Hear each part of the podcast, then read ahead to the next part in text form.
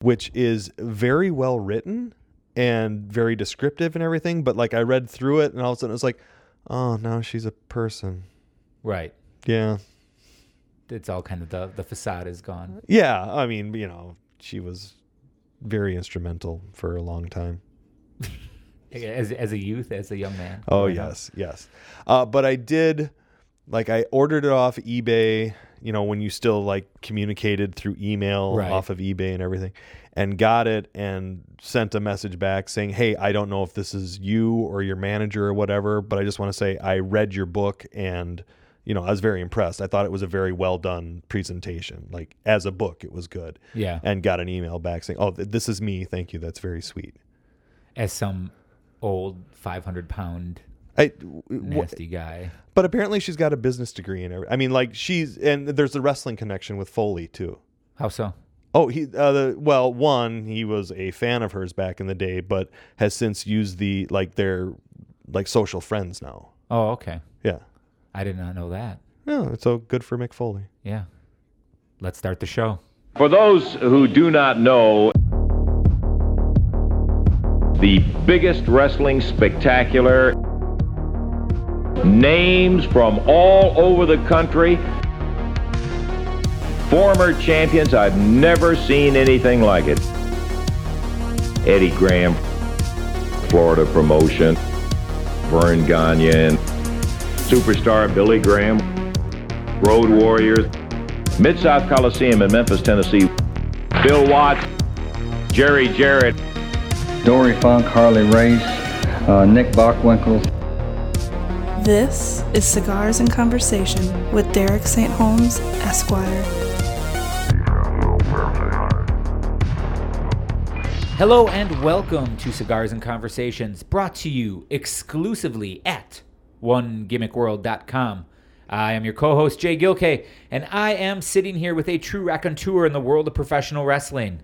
This man has shared the ring with a who's who of talent that ranges from Lenny Lane all the way to Boogie Woogie Jimmy Valiant. A wrestler, manager, commentator, and a trainer who's contributed essays to wrestling publications, as well as the owner of a degree in microbiology. With 20 years of experience, he is a true Renaissance man with unlimited knowledge. Ladies and gentlemen, I am speaking of the one, the only, the incomparable Derek St. Holmes Esquire. Derek, how are you? I'm fine and I'm excited about our show today. another great one. Absolutely. Uh, doing another episode of Viewer Mail, which Yes. I always call back to the early days of David Letterman. now, I like these because I can only do so much prep for them, and everything else is like, what do you know? right, exactly. So and that's, that's I'm what looking makes them forward. fun. To, I'm looking forward to us doing that live episode. Yes. So I can oh just no, make it's this and it's coming, crap up. ladies and gentlemen. We're uh, I should probably just say gentlemen, So excited.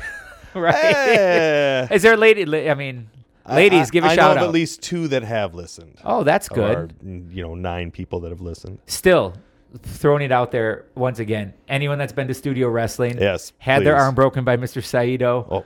or Oh, jeez.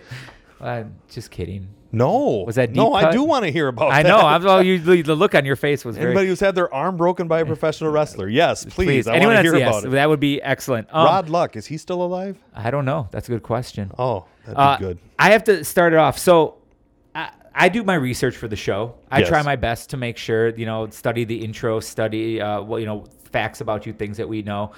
And for weeks now, creepy. months now, we've been doing the show and, and loving it. And Kyle and I were going through and trying to find um, people that you've wrestled with because you're humble. I think you're a humble man. And we've asked you, who have you wrestled, you know, who, and you you're very, oh, you know, maybe this guy, this guy, yeah. But you don't really go out of your way to uh, show off or brag about some of the men you've been in the ring with. Uh, I don't remember who I've been in the ring with. Well, with. that's the I mean, other I thing. really, I, am trying only, to give you the benefit of the doubt. Sorry, I one. really only record uh, my towns and paydays. I don't So, really record. When I'm looking up online and I see It's always that, very depressing. Well- every week, yeah. The, after I take that last wrestling date in December, I'll try and add up for the year, and then just cry quietly to myself for a week or two. Well, so I'm looking up stuff the other day, and I have to text you because there I see that you wrestled Boogie Woogie. Yes. We do all these goddamn podcasts. We've talked about him numerous times. Street People USA, Big Mama, all the great stuff. We've done all of he's come up numerous times. Not once have you ever mentioned that you worked with him. And so I'm texting you going, Is this true? Did you really work him? You're like, uh, oh yeah, that's right, I did. Uh, worked him with uh, tag team with Mike Mercury against him and Tony Leone in the Racine County Community Center, which is like a big fancy building Yeah. downtown with balconies and stuff like that. And uh, learned three spots from that match that I still use that Boogie just like had in his back pocket. Really? Incidentally, uh, he tagged with Tony Leone, who's a Tom Stone level guy from this area, who proceeded to go over the match 50 times, had horrible garlic breath, and laughed at the jokes in the match every time he went through the match. really? Yeah, it was kind of like, okay, I got it. Oh, and we came out to uh, Big City Nights from the Scorpions that day, Excellent. which I liked Um, because I thought it was going to be Billion Dollar Babies, which I was more excited about. Sure. But no, it was Big City Nights. Um, Tony Leone, yes. foreshadowing, soon to now be part of the intro on one of our shows in Oh, the future. great. Well, I mean, I We have just- done Kenny Jay Did you do uh, uh, Jake Milliman? yeah, Yeah, we've done absolutely, Jake Milliman. yeah. So, Oh, uh, incidentally, Jake Milliman in poor health. Hope he's doing Oh, well. really? Yeah. So Oh well, uh, Sorry our if that's thoughts and too prayers out topical to for you, but- No, not at all. Uh, thoughts and prayers out to Jake Milliman.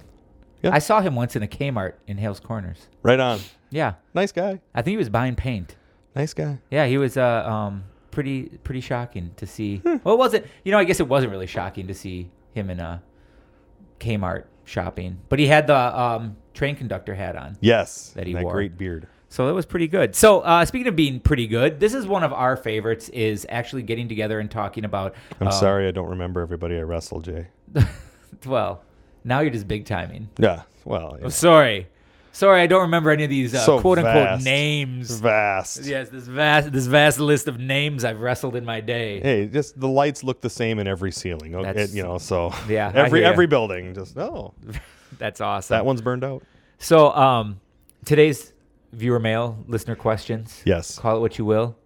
Um, and uh, we got a bunch in, a lot of great ones, kind of all over the board. Uh, was thinking about Good. how to handle this, but I, I think we're just going to kind of jump in. I'm going to throw you one feed. Luckily, we'll get uh, maybe there'll be a segue into another one. If not, if it uh, the the information peters out, you've given us as much as you know. We'll just jump on to the next one and go from there. Sure. Does that sound good? Sure. Um, we'll start out right off the bat. One of the first ones we got from a while ago uh, from one of our listeners uh, talking about the Ribera Steakhouse jacket. yes. Um, seen it all these years. In fact, just the other day, watched the Doug Gilbert shooting on Jerry Lawler. Yep. Uh, was it USWA? Yes. Uh, USWA, where he uh, says Don't say it. some pretty questionable things about Jerry Lawler and Yes. Randy Hales, I believe, Yes. too. Yes. He goes off on both Randy uh, Randy Hales and Jerry Lawler. Have you ever seen that, Kyle? Kyle's check it out, and it's very inflammatory. Yes. uh, definitely worth checking out. But Doug Gilbert wearing his Ribera Ribera jacket. his Ribera um, jacket. Uh, describe the Ribera jacket to us first. Oh, it's uh, a satin jacket. On the back uh, has Ribera Steakhouse with a highly stylized. Is it an ox or a steer skull? something like a with the steer, I would yeah, say. Yeah. I think um, I was for, first introduced to it when uh, Steve Williams would wear it to the ring. Sure. uh, which would make sense. But it, it's all yours. Floor is yours. Okay. tell us about uh, it. Ribera Steakhouse is a restaurant in Japan that was. I'm not sure if they were tied into the uh, wrestling promotions over there. I would imagine. And please don't kill me in the middle of the night. I would suspect that they are somehow tied to wrestling through the Yakuza because that's the way most business is done over there. Sure. Um, but they were well known in that you could not buy the Ribera Steakhouse jacket. It had to be given to you by the owner of the restaurant. Okay. Now, from what I understand, talking to my good friend Ace Steele, who's gone over there, uh, the you would go in there and all of a sudden you'd see your picture on the wall with all of these other wrestlers, and then you'd be friendly, and if he liked you or if you were there a couple times, he would give you your jacket, and it was a big deal to receive a jacket from from Oh, cool, yeah. So that was a, a thing of status over here in the states because that meant you had been to Japan and you had been there enough that you were over and you could do all of this. But what we found out later is that the owner would work with the promotions and find out who was coming over on the next tour. Okay. And he would replace all the pictures on the wall with who was coming over on the next tour. So they would come in and think that their picture had been up all of this time in Japan. but no, he was just uh, redoing all of the pictures on the wall. So it was a work. So it was a work, but he, you know, he was over with the wrestlers. And uh, Ribera being a steakhouse, um, for the longest time, steak was a big delicacy in Japan because they don't have the acreage to feed livestock, so Right. everything would have to be, you know, shipped in and everything. And a lot of the guys, especially the green or the gaijin that would go over there, um, need needed to eat all of that that protein in order Right. to maintain their physiques and stuff like that. So that was the place that they would go to. Now, everybody, I mean, I a lot of people have them. Is it still something kind of viewed as being sacred in the business, or has it become little no, it, it's down? become very watered down because, as I understand it, the atmosphere about going to Japan has kind of fallen down a little bit in stature. It was Okay. it was originally when there was the two offices over there. It was one of the most plum jobs over there. But then, you know, a dozen offices opened up in Tokyo alone, and then, uh, from what I understand, some smaller time workers have ruined it by paying their own ticket to get over to Japan Oh, sure. as opposed to the promotions flying you over. So now promotions are seeing, oh, these guys are going to pay their own ticket. Now that becomes a prerequisite to getting booked over there. Right. You know, like everything, it's it's been kind of like watered down over the years. Plus, you've got people wanting to have the jacket without having the prestige of been in Japan. Sure, so there's right. knockoffs and you oh, know. Oh, there are knockoffs out oh, there. Oh, I'm you. Come on. I don't You, know. you can do anything with computers, man. yeah, that's true. Uh, so I mean, there's it's more than I will ever get, but um, you know, it's it's fallen down in stature somewhat, but it's still ostensibly supposed to mean that you've been to Japan and Right. you've been there in a, a sacred position. Okay, gotcha. Now, um, I'm guessing. Uh, the gimmick with the pictures. One thing I want to Sure. add: a uh, friend of mine that used to wrestle in the Chicago area, that's out of Michigan, trained with the Al Snow School, and went down there. And his first time going to the school, he saw all of these photos on the wall, and they were all signed, "Hey Al, thanks for the help," and you know from all of these workers and everything. And he was so amazed that Al Snow had helped train all of these wrestlers. So he'd gone there for a while and Al Snow was talking to him and he said, "Oh, Al, I was, you know, so impressed by this. That's one of the things that made me choose his school." And he just said, "Martin, go over there and look at the writing on all of those pictures." Al Snow had autographed all of those pictures How to make it look like it's like, damn, just levels of the work. That's sure. incredible. No, that's uh, that is great. I love that little one. So, if I were to go to Japan, and I were to go to the steakhouse, um, at, at this point, merchandising, they must be selling T-shirts, right? Yeah, yeah, I, I believe you can buy them now. Yeah. And it- like it the could have been- jackets too. Could you buy the? You could probably buy the jackets. Yeah? I'm sure they like money, but I, Right. I'm. I I think it was one of those deals where the channels didn't exist for anybody to buy them from Japan. So I don't know if Right. I don't know if you could buy them, but just didn't have any avenue to get them or knew it existed, or if it was just something. But it was like the wrestlers wouldn't buy them; the wrestlers were given the Right, they were given to So I'm so, sure, sure. that they're available for sale because you know, Yeah. again, they like money, but Have you ever been in a locker room with someone wearing a Ribera coat? No, but I have been in a locker room with somebody wearing a custom made tracksuit. Oh, really? Yeah, uh, which I which I think is neat. But uh, I don't want to get into who it was or where it was. Sure. But seeing it in that venue both excited and depressed me at the same time Right. because it was kind of like okay, um, if you feel the need to big league here, that's fine. Right. Yeah. No, I could. I could see that. I. Um, but it was cool that it exists because I don't have like I would wear the jacket with a you know pair of jeans. sure. You know. Right. Yeah, no, it's cool. And of course, it's one of those things where it's almost like forbidden fruit. Yeah. In the sense that if I went to Japan, I wouldn't get anything because I wouldn't. Right. Right. Uh, It's it's kind if of- it's there, I'd still be like, oh, that's great. But I, you know, I could never. But it would kind of be like a reproduction of that Freddie Mercury one piece jumpsuit from Right. the Bohemian Rhapsody video. It's something I would like to own and maybe see myself in a mirror, but I don't know where I would wear it out of the house. right. Um, side note. Sorry, I just I like these- Freddie Mercury. Well, no, nothing wrong with that. Um, side note, going back to the Al Snow thing, something that I felt wrong about back in the mid '90s, I bought one of the Job Squad T-shirts, Sure. and I felt wrong. Like I bought it, and I thought that's cool, and it was before it really, really took off. Right? And I felt I really felt wrong about it because I felt like I shouldn't have been wearing it because I wasn't a wrestler. I wasn't in the business or anything like that. So I guess that same feeling that I, I had because I, I wore it a couple times. I think I wore it to like a pay per view once or Right. something. Uh, but after that, then I was just kind of like, you know what? I don't know. Like Just- I had a I had a Sabu T-shirt that I was so proud of, and then I broke in and started training and like wore it to training twice before I found it's like oh I shouldn't be wearing this here. I get it. why not? Oh, because it's not it's markish. Yeah. Well, okay. I mean, for just just to go right to it. It's, well, we it's said that the markish. other week when we were at that show Right. together, and there's a guy in the ring wearing like a Jeff Hardy T-shirt, and I'm like, yeah, just a just wear a regular T-shirt, Yeah, man. yeah. I Like, mean, we get it. We if get you're it. going Don't be to that wear, guy. Yeah, but if you're going to wear something, it should be a product. You know, it should. It, it, you could wear your T-shirt, Sure. but you know, you shouldn't be there to put over somebody. You know, somebody Right. else. Otherwise, you're just showing. I just want to be like this person, as opposed to I want to be my own thing. Right. Like you should never want to be the next anything. You should want to be the first something. Right. Yeah, that that makes perfect sense. Yeah. I uh, I've I have no shame. I wear Well, our product all the time. Thank so you. Thank you for your money. Just gonna say, well, I for for what Uh, it's worth. right now, I just want to say, as we're talking, I am wearing a shirt of the '70s band Sweet, Sweet, which is great. So, like again, one thing five people in a general population will pick out, but those five people will come up and go, "Yeah." And Oh, my- another story. Yes. Since we're just rambling here. Yes. I was uh, running one time on the uh, Oak Leaf Trail in lovely Bayview, Wisconsin, along the along the lake there. Sometimes I channel that I'm the Crusher back in 1957. But I was walking and I saw a gentleman, or I was running. I saw a gentleman walking his dog, and he was wearing a T-shirt, which is a reproduction of the Vachons versus Crusher and Bruiser oh, cool. in the cage at Soldier Field, which I owned the poster of, but he had it on a T-shirt. And as I'm walking up, I slowed down my my cadence enough to look at him and say, "Hey, nice T-shirt." And he stopped and looked at me and just said, "Thank you." That was like- that. And and in my mind, you know, because your mind kind of goes as you're running. In my mind, I'm wondering, like, okay, his wife is at home and she has told him to throw out this T-shirt because it's just silly and everything.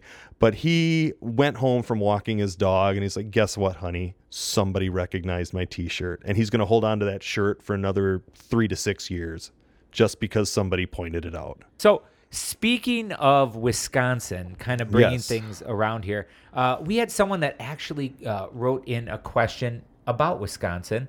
Uh, very topical regionally here. Uh, and I'm just going to read it directly from Facebook for what this Okay. person asked us. And it said, From what I can discern from online match results, Poffo's ICW ran in Milwaukee and Oshkosh in the early 1980s. They were there for at least a couple of shows. Do you know why? Were there any other outlaw promotions that ran in Wisconsin? That is the question, and it's from Jay Doherty, by the way. Hi, Jay. Thanks Hi, for listening. Thank you. Um, let me let me break that down. As far as outlaw promotions that have run in Wisconsin, uh, yes, there have been numerous uh, small time outfits that have run. There was a small group that actually came out of Michigan that came around the Horn and ran in the Beloit and Janesville area. Now, Beloit had a building there called Waverly Beach, Okay. which was a large auditorium that could hold wrestling. That is where that was a northern spot on the Fred Kohler Chicago circuit and people such as Gary Hart and Angelo Poffo actually had their first matches there. So that existed until uh, late 70s, early 80s when it was finally torn down. So there was always that building that was available.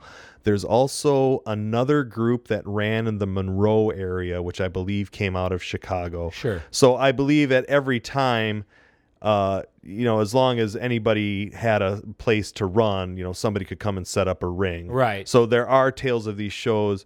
Uh, my father in Janesville told me at a local roller rink there was a small time outfit that came up, and he said the big thing about that was the two people that wrestled the front match became the referees for the rest of the night. Oh, really? You know, but that wasn't an AWA. That was he just said, "Oh, that's just a small time, you know, no name group." Like you know, he didn't know indies or anything like that. It was just Right. wrestling that happened. So there were always these areas. Plus, especially in the Milwaukee area, um, the Caesar Pabones and those uh, Armando Rodriguez and like those those lower Right. level guys uh, always ran out of uh, Fed Hall, Okay, yeah, Federation right. Hall. So there there were always these smaller groups that were around Wisconsin all the time.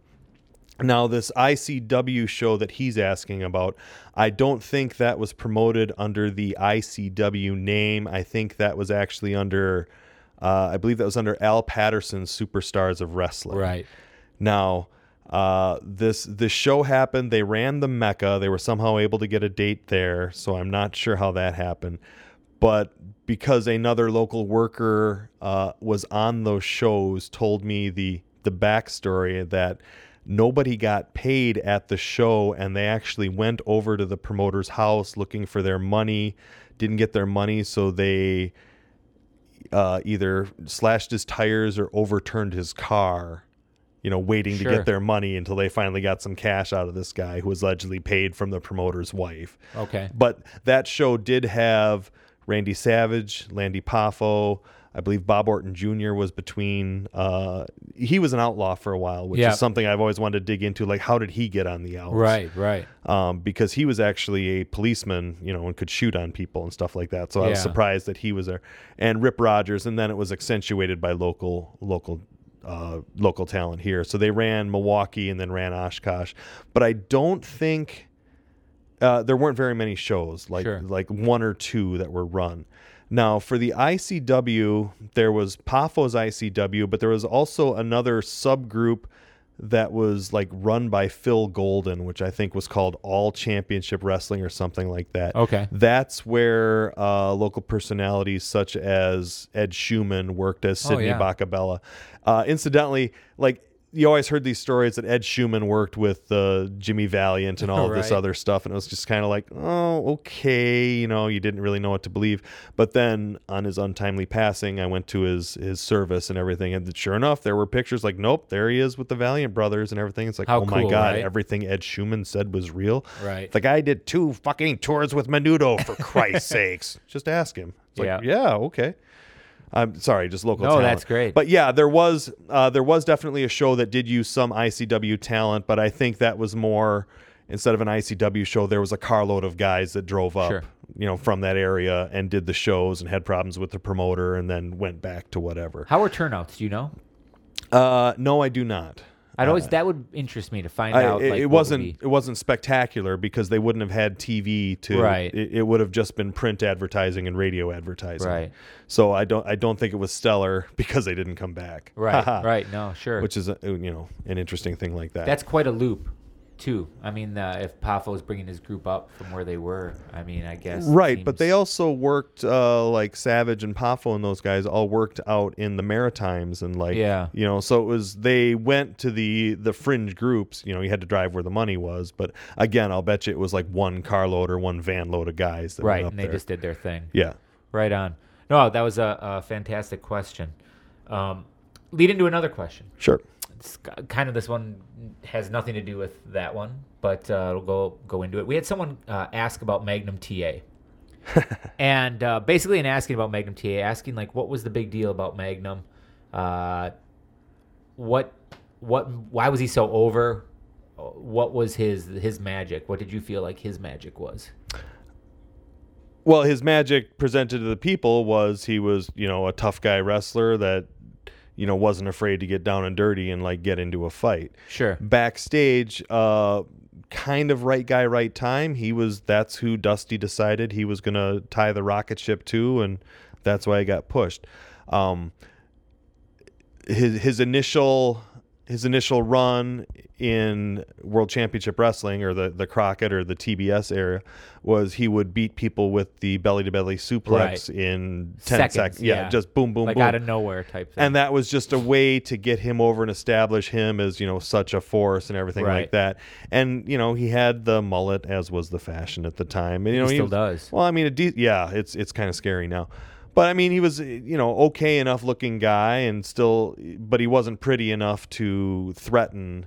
You know, like that was a problem with Terry Taylor is that Sure. he was pretty, but guys would look at him and be like, ah, look at this pretty boy. But I don't know. I think I look at Magnum and I, s- I- I, as a kid, I always thought he was great. I thought it was. Yeah. I mean, to me, it seemed like a matter of time before they put the the heavyweight championship on him. It just seemed. I mean, again, Right, what and does a that- twelve year old know? But Right, and that's what he was being, cr- you know, uh, groomed for. But yeah, he just came up, and he was, especially to our present, our generation, he was presented that way so that we bought into the hype and Right. got up there. So somebody coming in now just sees a guy that should probably shave his chest and get a haircut, but you're also looking at that with modern eyes, and Right. you know, you've got the knowledge of what the business is, and you know, it, it, it's very different it's very different perceiving him now as opposed to how you were allowed to perceive him back then. when you were a kid and you saw Magnum TA, this is kind of embarrassing to admit. Don't worry. Okay. maybe not until about 10 years ago. this is really dumb. I didn't make the connection between goddamn Magnum PI and Magnum TA. Yes. Uh, If I would have made that the connection, rumor I heard was Andre the Giant was the one that thought of that. Really? Because he was wrestling under the name Terry Allen. right, exactly. And then that's when Andre said, "Hey, you look like Madam TA. Maybe you should become You- Madam right, TA." right. Look like Magnum PI. Yeah. maybe we should call it. Yeah, because I never once made that. I just I don't know why. Well, okay, because in the AWA when they were trying to get over Scott Hall for a while, he was Magnum Scott Hall. Was because he had really? the same look? Yeah. I didn't But then even one. the Apter mags tore that apart. Like, come on, this is this. Look, it, they can change the channel and see the other guy. What are you thinking? Right, right. You know. Yeah, that- that's just- after he was big, I think that if I big Scott Hall. when I wasn't stupid, i- if You're just gonna just gonna softball that one yeah, up there. just huh? right. Okay. Well, if I would have put two and two together back then, I think I would have been less into Magnum TA, Uh-huh. knowing that there was a connection between. More into Magnum PI. Yeah. Okay. So With um, Higgins. so when did when was uh when was Magnum doing the uh the Mr. Wrestling knee lift? Uh, you're familiar with that whole? yeah, yeah, thing, that was right? in the UWF. That was UWF. That- so or, that or- no, that, that was actually technically Mid South. so he did that in Mid South. They liked the look, and that's when he then came over to the Carolinas. Yes, right? but he was already uh, known in Florida. okay. Like he was, But got was he under Magnum Dusty's wing in Florida. Florida, or was he just Magnum when he got over to the Carolinas? I think he was still Terry Allen in Florida, and then when he Yeah. came over to the Carolinas, he became Magnum TA. No, Okay. because he, but he was Magnum TA in the UWF too. Was he We, I suppose we could have researched this instead of just talking about it on the program. looking at each other? Yeah. confused. So let's just say, yeah, he was Magnum TA in Florida. All right, but if you haven't seen the uh, Magnum TA slash Terry Allen training, yes. was it with Wrestling Two? Yes, Uh, with Wrestling Two, learning the secrets of the knee lift. Wrestling Two splits the bag of grain with the knee It's lift. Awesome. Yes, yeah, that's a great. sharp. That's that, definitely a great one uh, to check out as well. I also like in a lot of the UWF train or Mid South or UWF training videos, everybody's in that gym that looks like it's just put in somebody's den, right. which has got to be in somebody's house. And all I can think of is imagine how that must smell in the rest of the house. Right. Because Right. you know they're not wiping that stuff. Yeah. down. No, Yeah. it's uh, there's a lot. But of, like uh, Bill Watts had a extra room. Like ah, we're gonna throw all the weights in here. Don't worry about the staff. yeah. The floating around the mat. Because everybody's working around with no shirts on. I know if I was at a gym where guys didn't have shirts on, I would just leave. Yeah. You know? Ab- well, yeah, absolutely. Well, okay, depending on how much I had to pay to get in. there you go. Yeah, so- I mean, it, it is something. I I think that definitely, you know, like you said, it just the way he was built up or that he was Yeah. propped up. Magnum was just who it was. And again, you look back at how can you, you're, you're looking at the I Quit match, you're looking at the best of seven, you're looking at some of these great things that he did. Uh, Good worker. Yeah. Yeah. Um, and promo wise, slipped tripped up a few times. I felt wasn't the strongest. Yeah, but he was okay. Wasn't great. Um, again, we already talked about the, that one, yeah. The "I'll come on you" promo. Uh, Like nobody had come on you before. Yep. Which I still was that live. Do you think? No. And nobody caught that, or was just a simpler time? It's just a simpler time because then Ole they Ole's like saying "Come on, mother" the whole time he's beating him up. Like, are, are you supposed to be saying "mother effer" or what? Just Well, that was kind of Just a cool got a thing in like, bizarre, uh, they they said that in unresolved uh, childhood issue, and that's why you beat people up. No, but that's what they would say in like black exploitation movies. Sure. Your Well, mother. Yeah, because That's the worst impersonation When I think when I think movie ever. Superfly, I think Ole Anderson. Yeah, true. Ah, I do. I would I would say that. that Said, "Hey, work. brother, what's going on? Hey, you son of a bitch, get over here. I'll break your arm." Hey, mother, let me check that wrist. Yeah, Vip, oh, twice around. Twice Voop, around, too bad. voop. All right, St. Holmes, you're out of here.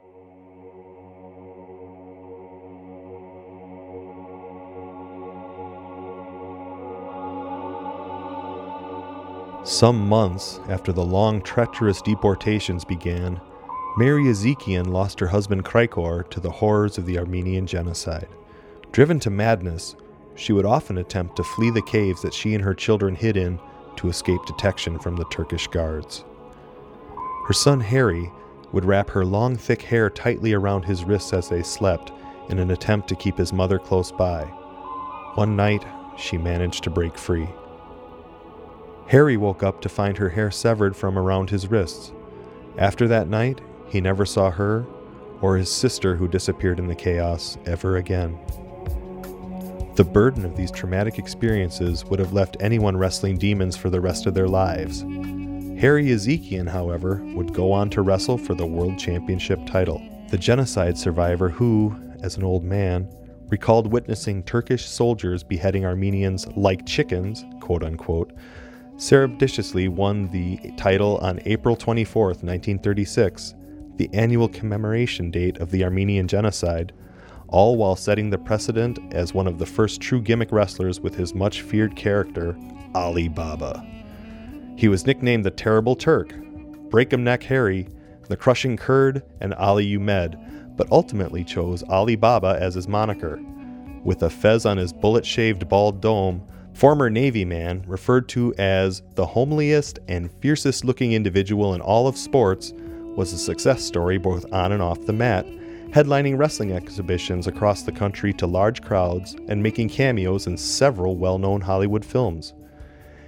In addition to winning the titles of Fleet Champion in middleweight, light heavyweight, and heavyweight divisions, he was also given the World Champion Navy Wrestler title at a match in Copenhagen and was later honored at a White House reception in 1927 by President Calvin Coolidge.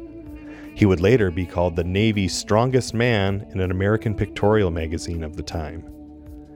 In 1932, after leaving the Navy and attempting to start his professional wrestling career, Ezekian came to Los Angeles where he found both love and fame. He married Alice Elizabeth Bagdoyan and made appearances in such films as Island of Lost Souls and W.C. Field's great 1935 movie The Man on the Flying Trapeze, in which he played Hukalaka Meshohabab and grappled with Swedish wrestler Tor Johnson. Ezekian, with his menacing look and genuine strongman skills refined under an almost decade long Navy career, would have been any promoter's dream. There's no question he was a superb athlete and a very powerful man, says Mike Chapman, an Iowa based wrestling historian.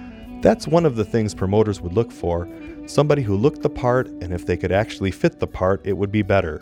These fellows really put on a show, they could really draw a crowd. It was at a much anticipated match in Detroit, Michigan on April 24, 1936, in front of over 8,000 spectators, which put Ali Baba, complete with fez, mustache, and frighteningly foreign appearance, on the wrestling map forever. Ezekian's defeat of the Prussian born Dick Shikat for the title of heavyweight world wrestling champion sent the press wild. The New York State Athletic Commission, which controlled much of the wrestling profession, did not recognize the winning and made Baba and Shikat duke it out on the mat again, this time in Madison Square Garden on May 5th. Baba won and was formally declared world champion. The Armenian assassin makes poor Shikat bleed in match, wrote the Pittsburgh Press. The Pittsburgh Post Gazette summarized Baba as weighing some 212 pounds, 190 pounds of which is said to be stored in his angry mustache. As author Scott Beekman writes in his book Ringside A History of Professional Wrestling in America, Ali Baba's claim to the title can be viewed as the beginning of the gimmick wrestling era. In his colorful 32 year career, Baba managed to wrestle some 3,500 men, making up to $5,000 a week during a time when the average person's salary was less than 2000 a year. Sometime after the name Ali Baba had become well known around the wrestling circuits, Ezekian and his first wife divorced. Ezekian took what money he had and bought an old farmhouse in Sultana, California, where he began tending to his citrus groves. Permanently planted in California's Central Valley, Ezekian soon became a local recognizable hero in more ways than one. Ezekian's grandson Eric remembers his strict daily regime. He would sunbathe after he'd ran five miles on the beach, done a thousand knee bends and 500 push ups every day until he was in his 70s. His diet consisted of three cloves of garlic every day, parsley, as well as hot lemon juice. He would also treat himself to an entire tub of ice cream. He was frugal and bartered constantly, traits ingrained in him since the hardship he'd endured as a slave. I'd heard from my dad that even when he was in his 70s, he would go to dumpsters behind supermarkets and pull the fresh vegetables and take them home, added his grandson. And if he liked you, he'd call you a no good, lousy punk, a title affectionately held by both his grandsons. Without any formal training, Ezekian soon turned his wrestling talents into a new career as a masseur taking the strength that could render his opponents helpless and channeling it through hands that healed. First, only taking donations and never charging more than $5 for a fix, he had customers coming all the way from Los Angeles to get their backs worked on in the massage parlor at his home. Before Ezekian died in 1981 from a massive stroke, he was remembered for being a genocide survivor who held no animosity towards the Turks. Beverly Worrell recalls speaking to him about the sensitive topic. He said it was a whole different generation now, and that you can't carry hatred towards a whole group of people. In his honor, the Worrell family established a wrestling scholarship in Ali Baba's name at Dinuba High School in hopes of inspiring the next generation of wrestlers to carry on the profession. It was his faith which Baba believed gave him the ability to survive throughout the bouts of despair, dexterity, and endurance in the match that became his life. God always had angels behind me, Baba said. That's what I believe.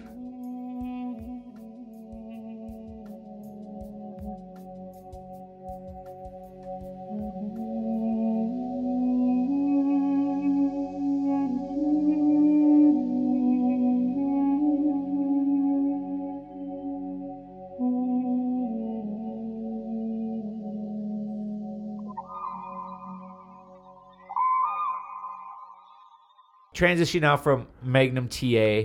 Uh, let's talk about entrance music. Sure. Um, we had one of our uh, listeners write in about entrance music, and they had the question wanting to know about the history of entrance music. Who was the first? I think a lot of people claim to be the first person to use entrance music. Yes, yes. Uh, but it has been used for a very, very long time. Let fill us in on that one a little bit. Yes, entrance music, of course, uh, became really big in the 80s until we had to start licensing everything and playing other stuff. Anyway, entrance music actually goes back like to the 30s. Everybody talks about Gorgeous George playing Pomp and Circumstance. Right. Uh, Gorgeous George stole the majority of his gimmick from a guy in the Cincinnati area, Cincinnati area in the 30s called Lord Lansdowne. Okay. Who had a valet and the robes, and I don't know if he did the effeminate gimmick, but it was very much the presentation and the slow getting ready. Uh, and he allegedly had you know pomp and circumstance blown out Sure. at that time too and george took the majority of the gimmick from him plus another guy that he grew up in houston with called sterling dizzy davis who did the effeminate gimmick down in mexico Okay. and he would throw roses out and george asked him hey could I, do you mind if i do this in the states and he's like ah this shit will never get over in the states and you know Right. and then then gorgeous george happened Yeah. um, which, if you watch, is you know an interesting presentation. But George was all about the the spectacle, and I mean, could could actually wrestle. Was I don't know if he was a shooter, but could actually Right, get could down. You know, own. had had respect. But it was all more about the presentation and the bending the genders of the time and Sure. everything. Uh, I recommend John Capouya's book on Gorgeous George, one of the best biographies I've ever written. oh, okay. Um, great, great spot in that is when a young Robert Zimmerman is, you know, playing a gig in a, you know, a side hall, and Gorgeous George walks in because he's wrestling at that night and just looks at him, and they meet. And Robert Zimmerman claims that Gorgeous George looked at him and said, "You're making it come alive, kid." And walked out of the room, and that's what inspired Zimmerman to reinvent himself as Bob Dylan. oh, wow. So I love that, but just that whole "you're making it come alive." That's pretty awesome. That's a great line. Yeah, just kind of like knighting the next generation. And so, you know, I'm sure again, like you said. Oh, but anyway, I'm sorry. Getting back to Yeah. entrance music, so I, I'll go with uh, Lord Lansdowne, like in the 30s. But again, everybody is the first to do it, Right, right. Because whenever an old wrestler tells a story, the houses were always sold out. It was always popping. sure. Blah blah blah. You know, they always had the belt. Right. So It would be interesting though to go back. What was that true like that one that first like quote unquote rock and roll type? What was the one that really put it over the edge, or what was the one that really pushed it? I'd always thought it was Freebirds. Well, I mean, that's you're still kind of going in the modern era. Right. You also had the uh the Stevens brothers, Don Stevens and Ray Stevens. Yeah. Um, going out to the they went as the Jones Boys and they went out to that song. The whole town's talking about the Jones Boys. You Did they really? Yeah, they would play that. You had to have buildings that had a PA Right. in order to play this like that. But it was whatever they could arrange.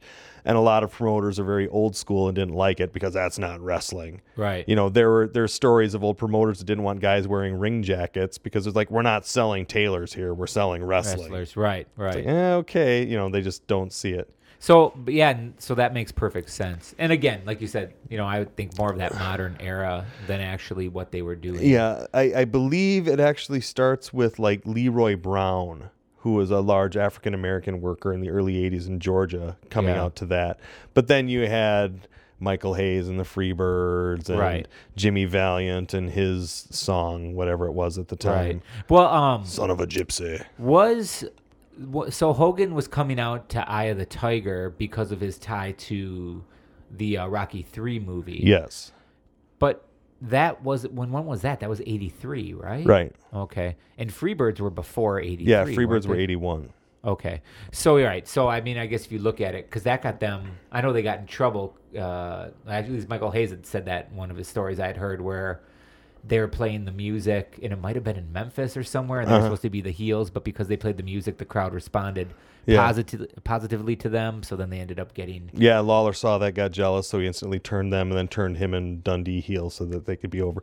There was a big problem in Memphis, and that Lawler wasn't going to let anybody get over more than he was. Right. Right. But that's also because he didn't want anybody. He almost stole the promotion. He didn't want anybody else to steal the promotion. Sure. So, What uh as far as intro music or entrance music, is there a quintessential one for you that you like think somebody that comes out and you're just like, "Ooh, I hear that song and I just think of that person." Is there somebody that really it just stuck? Flair with 2001. Yeah.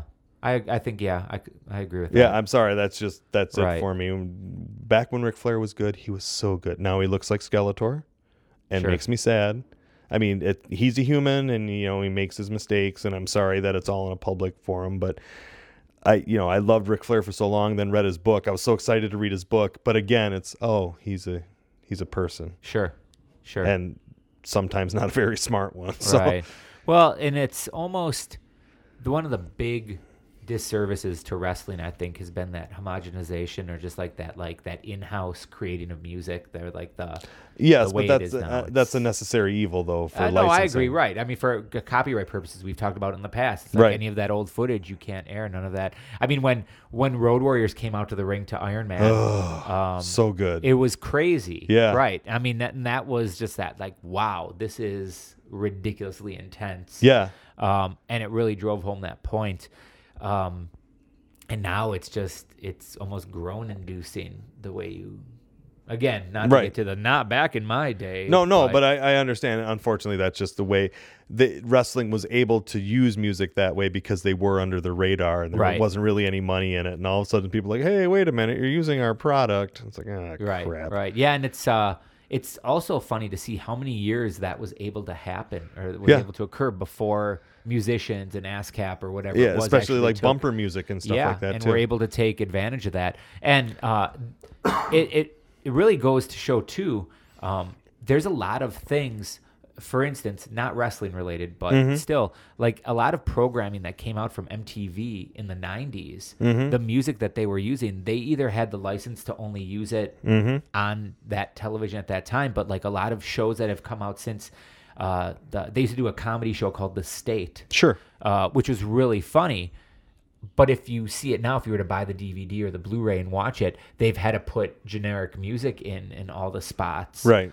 And it really isn't as good because of the the stu- the music just fits so well that they were using, but clearly things are now that copywriting. Yeah, there was the same issue when like the first VHS editions of Beavis and Butthead came out. Yes. But it was just the cartoons, and you're like, eh, okay, right. but You didn't get is- to sit and watch the videos. Yeah, yeah, and, that was the that was the whole draw there. And I wonder too. Uh, so So entrance music, Yeah, started it- in the '80s, started to get big, Like- and then right. as wrestling started to change, because you know when it first started out, only one or two people on the card would have entrance music, and that Right. would make that memorable for them.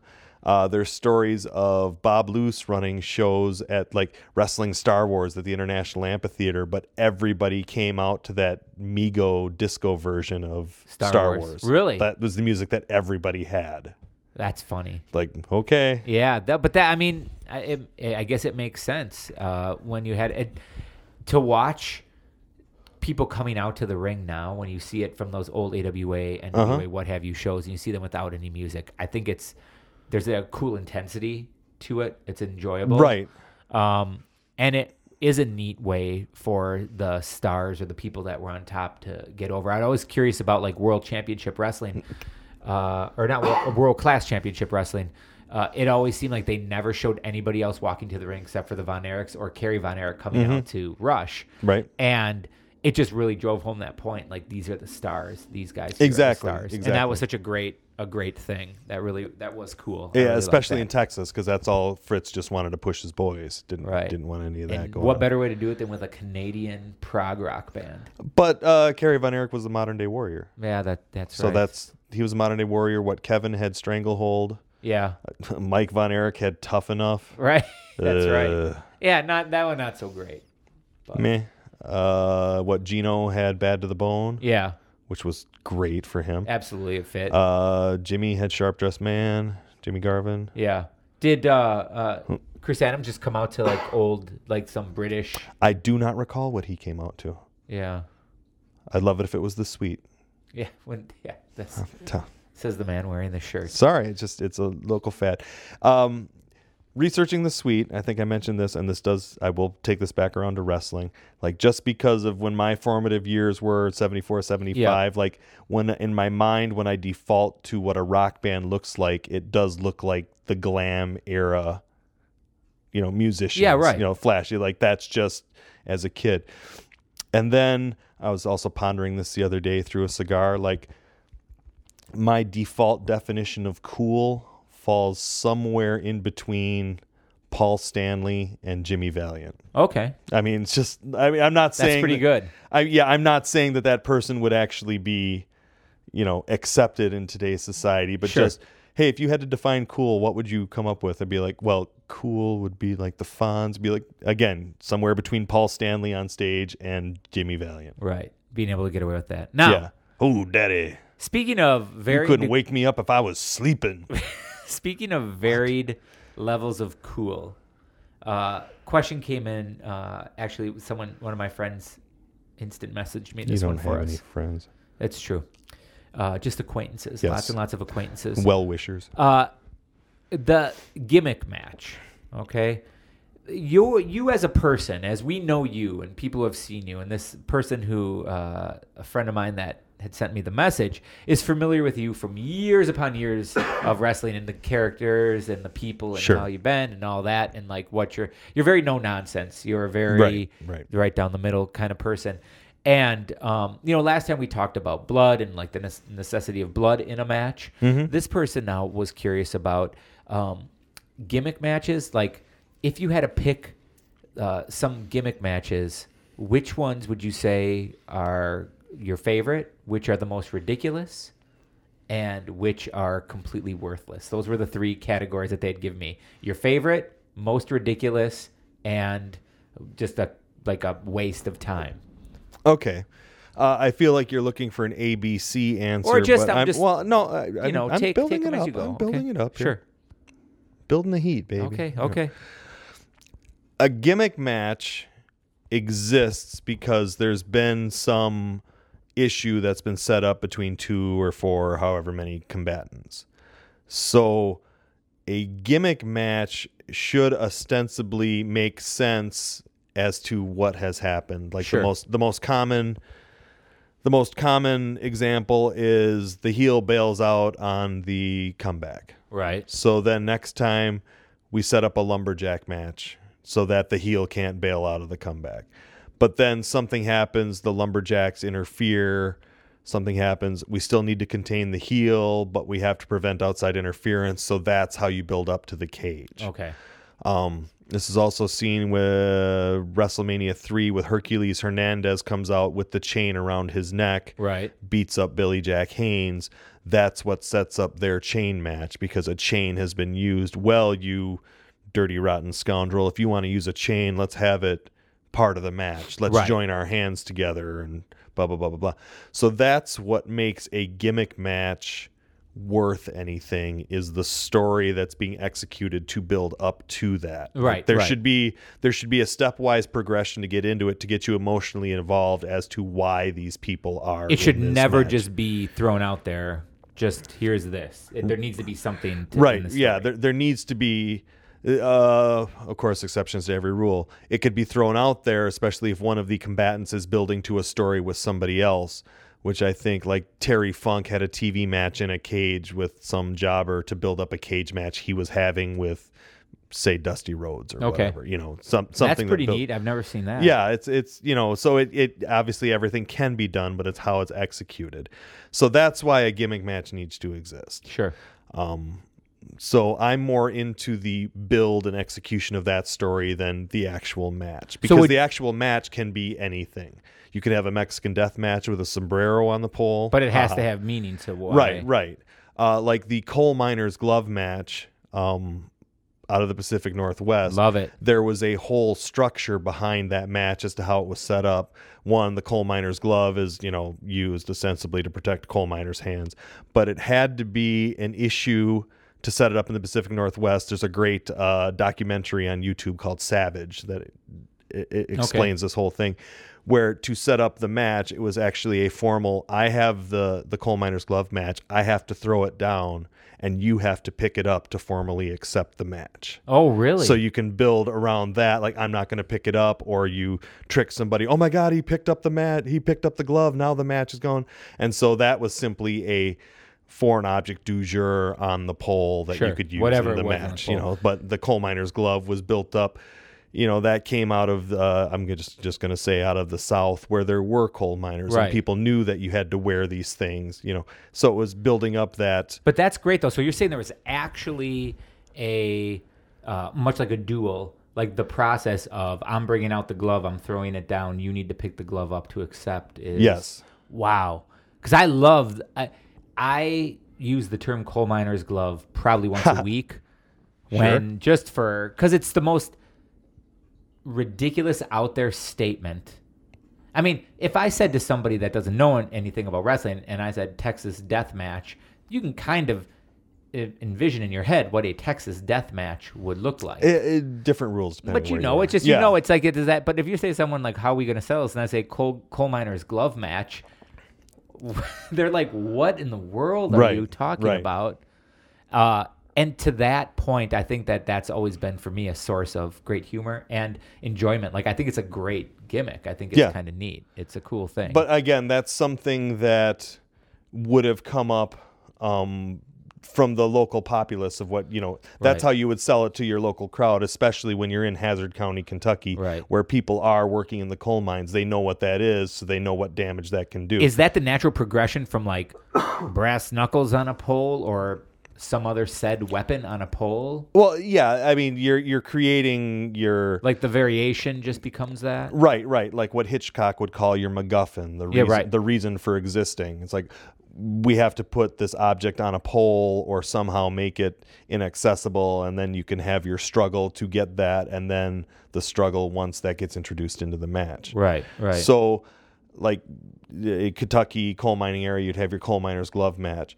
In the in Amarillo, you'd have your bunkhouse match because Right. everybody knew all the cowboys were sleeping in a bunkhouse, House and together. you know it's kind of it- who uh, can you remember who did that?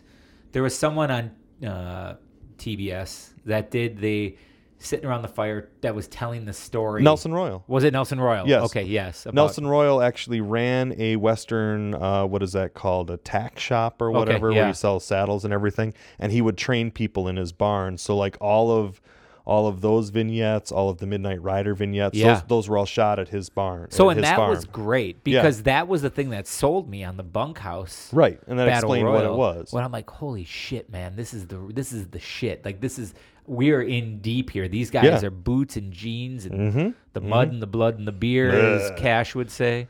Yeah, for sure. Like really, um, that again, another formative moment in Uh-huh. wrestling for me was that him sitting around the fire explaining what the bunkhouse Exactly. stampede was and just being like, oh yeah, I'm all in. Yeah, but to be clear, the bunkhouse stampede was a dusty booking invention. Oh, absolutely. You know, but so Right. that's where the But it was a great match came from. Then in the Pacific Northwest, you'd have the lumberjack match because that's where people knew again large quantity of men out in the wilderness and Right. they'd get in a fight and everybody would gather around in a ring. A funny version of that is Bob Luce in Chicago talking about a human cage match, which Ooh. is just a lumberjack match. Okay. You know, because it's a human cage. Can I ask this? Uh, No. The thank you. The um, the bunkhouse stampede or the bunkhouse battle royal, was it in a cage? The finals were. The finals were, and wasn't it like you beat everybody out of the cage and you were the last man in the cage? Yes. So you were just beating guys up, and then they had to find multiple ways for people to get thrown up and over out Or the through the door, yeah. Right. That seems very complicated. Well, it was all again, who won the three bunkhouse stampedes? right. No, it was Dusty. Right. Yeah. But I'm just saying, it just Got to take that big boot that home. boot, the picture. Oh, ah, where is that now? out. Yeah, right. Ooh, well, they're not going to give that up. That would be yeah. The boot is a great, uh, great thing. But that um, ta- so I guess to me that goes to one of the more ridiculous gimmicks, gimmick matches. Fair enough. The fact of like you're in a cage, and yeah, You got to get everybody out. you got to get everybody out of the cage, which just seems just lay down and just So the the best gimmick matches I always liked uh, because of how the AWA would tease you with it and build it up. You got the cage match. Yeah. Like once the cage was coming in, you knew shit was real. right, Boom. Um, as far as the most goofy right. Uh, my favorite example of that is in the 60s. Tony Borne and I forget who it is had a loser washes a donkey, Really? which I think is great, you know, because Yeah. he probably went out and called his opponent a dirty ass on a promo. Right. And suddenly that build to now you have, you know. So I don't know the payoff. I only read about it, but Right. which led to a rib that somebody tried to pull on me once where a promoter had his wife contact me and say, "Hey, so and so wants me to charge donkey rental on his credit card." And they were kind of upset with me because I didn't blink, and I was like, oh, "Are we gonna? Is somebody? I'll do the wash a donkey match, you know." And it's perfect. Sure. You have the donkey set up in a little pen outside. You charge people to take pictures with it, and then you use it in the, you know, Right. hopefully it doesn't kick you or Wow. Yeah, that's kind of go funny. run actually. amok. You know, but there were also like loser eats dog food matches where Right. they'd use spam or, you know, hopefully use spam or whatever, you know. You- Right. You, always wanted to keep an eye on your gimmick there. But these were all again, Memphis was very big for stipulation matches, but they would all have a storyline reason that brought you to it. Right. So a lot of times a gimmick match wouldn't be that different from a regular match in that you would have your match and you would tease the use of said gimmick in order Right. to build up to whatever finish you were going to do with it. Was the uh, is it the Tupelo concession brawl? Yeah. Was that impromptu, which led to a rematch, which is just an actual concession brawl, or was it?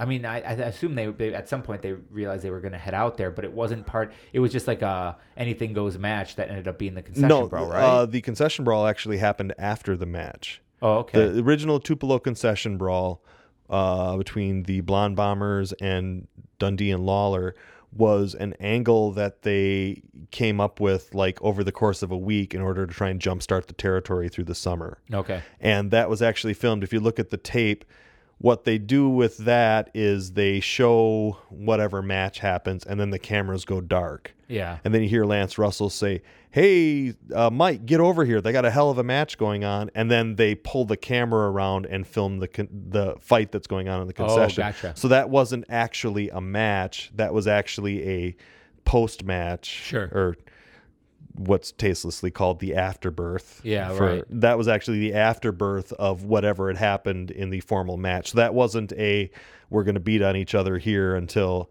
that was just an angle that took Right. off Okay. and then they tried to recreate it and then obviously everybody tried to jump on it saying oh we're going to have a concession stand match you know Right, which is just you know a garbage match or Sure. whatever Sure. Yeah, I always thought um, I didn't know how chicken or the egg right on that one. I wasn't sure which. no it was just something uh, a, a lot of people had left the promotion and they needed to it's in lawler it's in dundee's book and Okay. dutch Mantell talks about it too where they had to think of something to jumpstart the territory Sure, sure. Yeah, that um, there were so many uh, different things like that Yeah. that I can see how you know some work better than others, but Yeah, well, Memphis was very big for Memphis was big, and I think Portland was also big for stipulation matches, eh, but they weren't necessarily all codified. They were just more of a because of a result of A, we're going to have match B. Sure. you know. sure.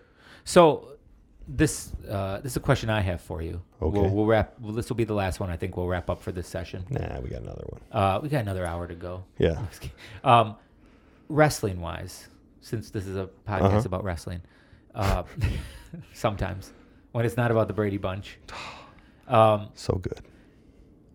if think about 1980s, 70s, late you know late 70s, early 80s, and and even I guess mid Sure. mid 80s. Okay, think about that time, and there are wrestler, uh, wrestlers come and go. We know that. We get it. And I'm, I'm getting somewhere with this, but we know all the names. We know all the big names. We know the names where you go, oh yeah, this guy.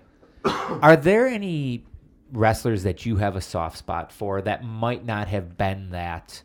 uh, that name or that someone that comes out. And I'll give you an example just to kind of lead the way. Like, I am a huge, and I consider this kind of obscure. Two people or two things. One, Savannah Jack. Do you remember Savannah Jack? Sure. UWF, UWF, right? Absolutely. UWF TV champ, I believe. Yes.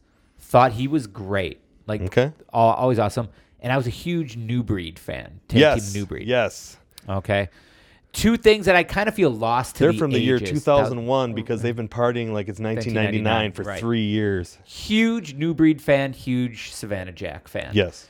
Are there any guys like that for you that just like, and I say guilty pleasure, but some guys were just like, man, I always thought this guy was great, deserved a better push, something bad happened, whatever it was, something that, someone that you just kind of have that soft spot for? Uh, I don't know if this answers your question, but I love to tell people when I first saw the Midnight Rockers, I thought that Marty Jannetty was the money.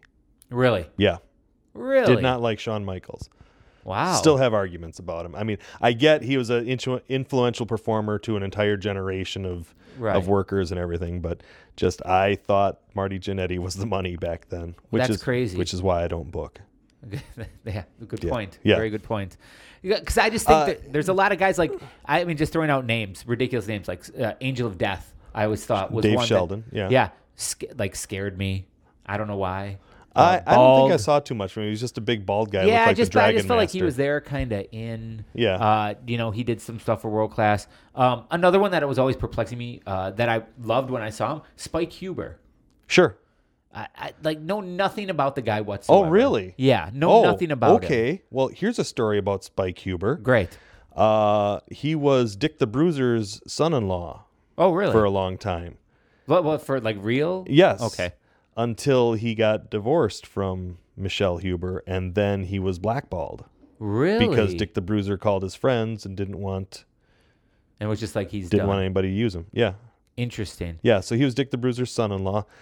So, as I understand it, uh, Spike Huber and I believe it was Michelle Afflis got divorced. Okay. She went on, married and divorced two other guys. And then later, the three of them got together in a tag team called the Husbands, which I forget the the what exactly happens. But at the end of one match, Spike Huber picks up Michelle Afflis, throws her over his shoulder, walks to the back, and they wind up getting married again. And I believe they're still married today. No shit. Yeah. Wow. Yeah, so he was Dick the Bruiser's son-in-law. 'Cause so what that that well, that's why he was always in the St. Louis stuff. Yeah, yeah. because Muchnick loved Dick the Bruiser, so Um, you know, we always used him there. He's very capable. Right, right. And that's how he got in, you know, did his little deal down in Memphis. yeah. But then once he fell out with Dick the Bruiser, like, he tried to block his career. Wow. See, that's yeah. I would not. But another one. It's just one of those guys that I remember as a kid. Uh, that was one of my ooh. Spike Huber's awesome. Savannah Jack. How Yeah. I don't really have anybody left over like that from that period because everybody I would have been interested in, I've already dug into. So Sure. now so it you is. know, right? I am more into guilty pleasures like Big Money Hank James. Explain. Oh, Yeah. big, big pimp guy in uh, Detroit, Okay. rumored to be Bobo Brazil's brother. Okay. Just, just a horrible worker, but Big Money Hank James. Yeah. It's Yeah. a cool name. Uh, cool name. Wore like the weird uh, K and H tights, but it was the real strange pattern and horrible punches. Just Yeah. everything about him was horrible. But so I just decided I like Big Money. Did he Hank work for James. Sheik? Big Yes, time? yes, Okay. yeah. Gotcha. Worked for Sheik. From what I understand, also worked in Amarillo, but worked in street clothes because he was so bad they didn't want him to put on wrestling gear. That's that's big pretty big crazy. money, Hank James. Yeah. Not so much with the big money. No. Well, we're uh, Uh, some unheralded wrestlers that I think deserve more attention are Chris Colt. okay. Um, just a phenomenal one of these guys that if wrestling wasn't around, you don't know what he would do. But uh, oh god, how can I go into Chris Colt? Just just an, an amazing worker. Um, always high or drunk. Yeah. Just like would try and dry up, and promoters would tell him, "No, we need you messed up because you can't work." You can't work unless Yeah. you're sauced. So yeah, just and then uh, I don't want to get into too much of it. Was um, was homosexual, uh, rumored to after after leaving wrestling, went on and made a world in the made a living in the world of male porn, and nobody knows what happened to him, but they assume he died of AIDS related complex Really? at some point in the nineties. So how do you? I mean, how do you find out about this guy? Uh, a lot of people talking about him. He spent Okay. some time in the uh, Hell's Angels with Don Fargo after the one guy got shot, which we should do a story Yeah, on for sure. sometime.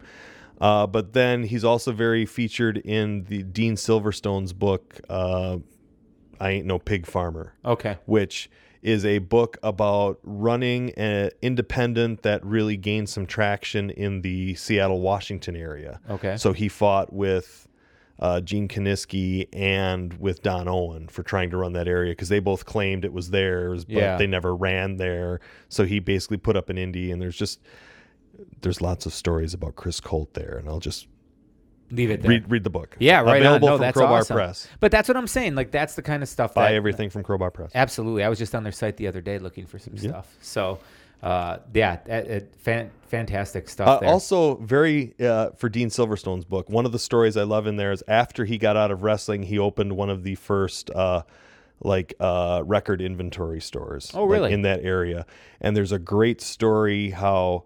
Uh, like because he had a lot of like rare 45s but numerous counts uh, freddie fender was a singer in the 70s Yeah. was playing in that area and before the store opened he saw freddie fender standing outside of his his store so he runs and he opens the front door and says mr huertas because uh, Uh, freddie fender's real name was baldemar huertas okay. Mr. Huertas, please come in and I will play Holy One for you because it was like his first signal that he recorded on this obscure Texas label.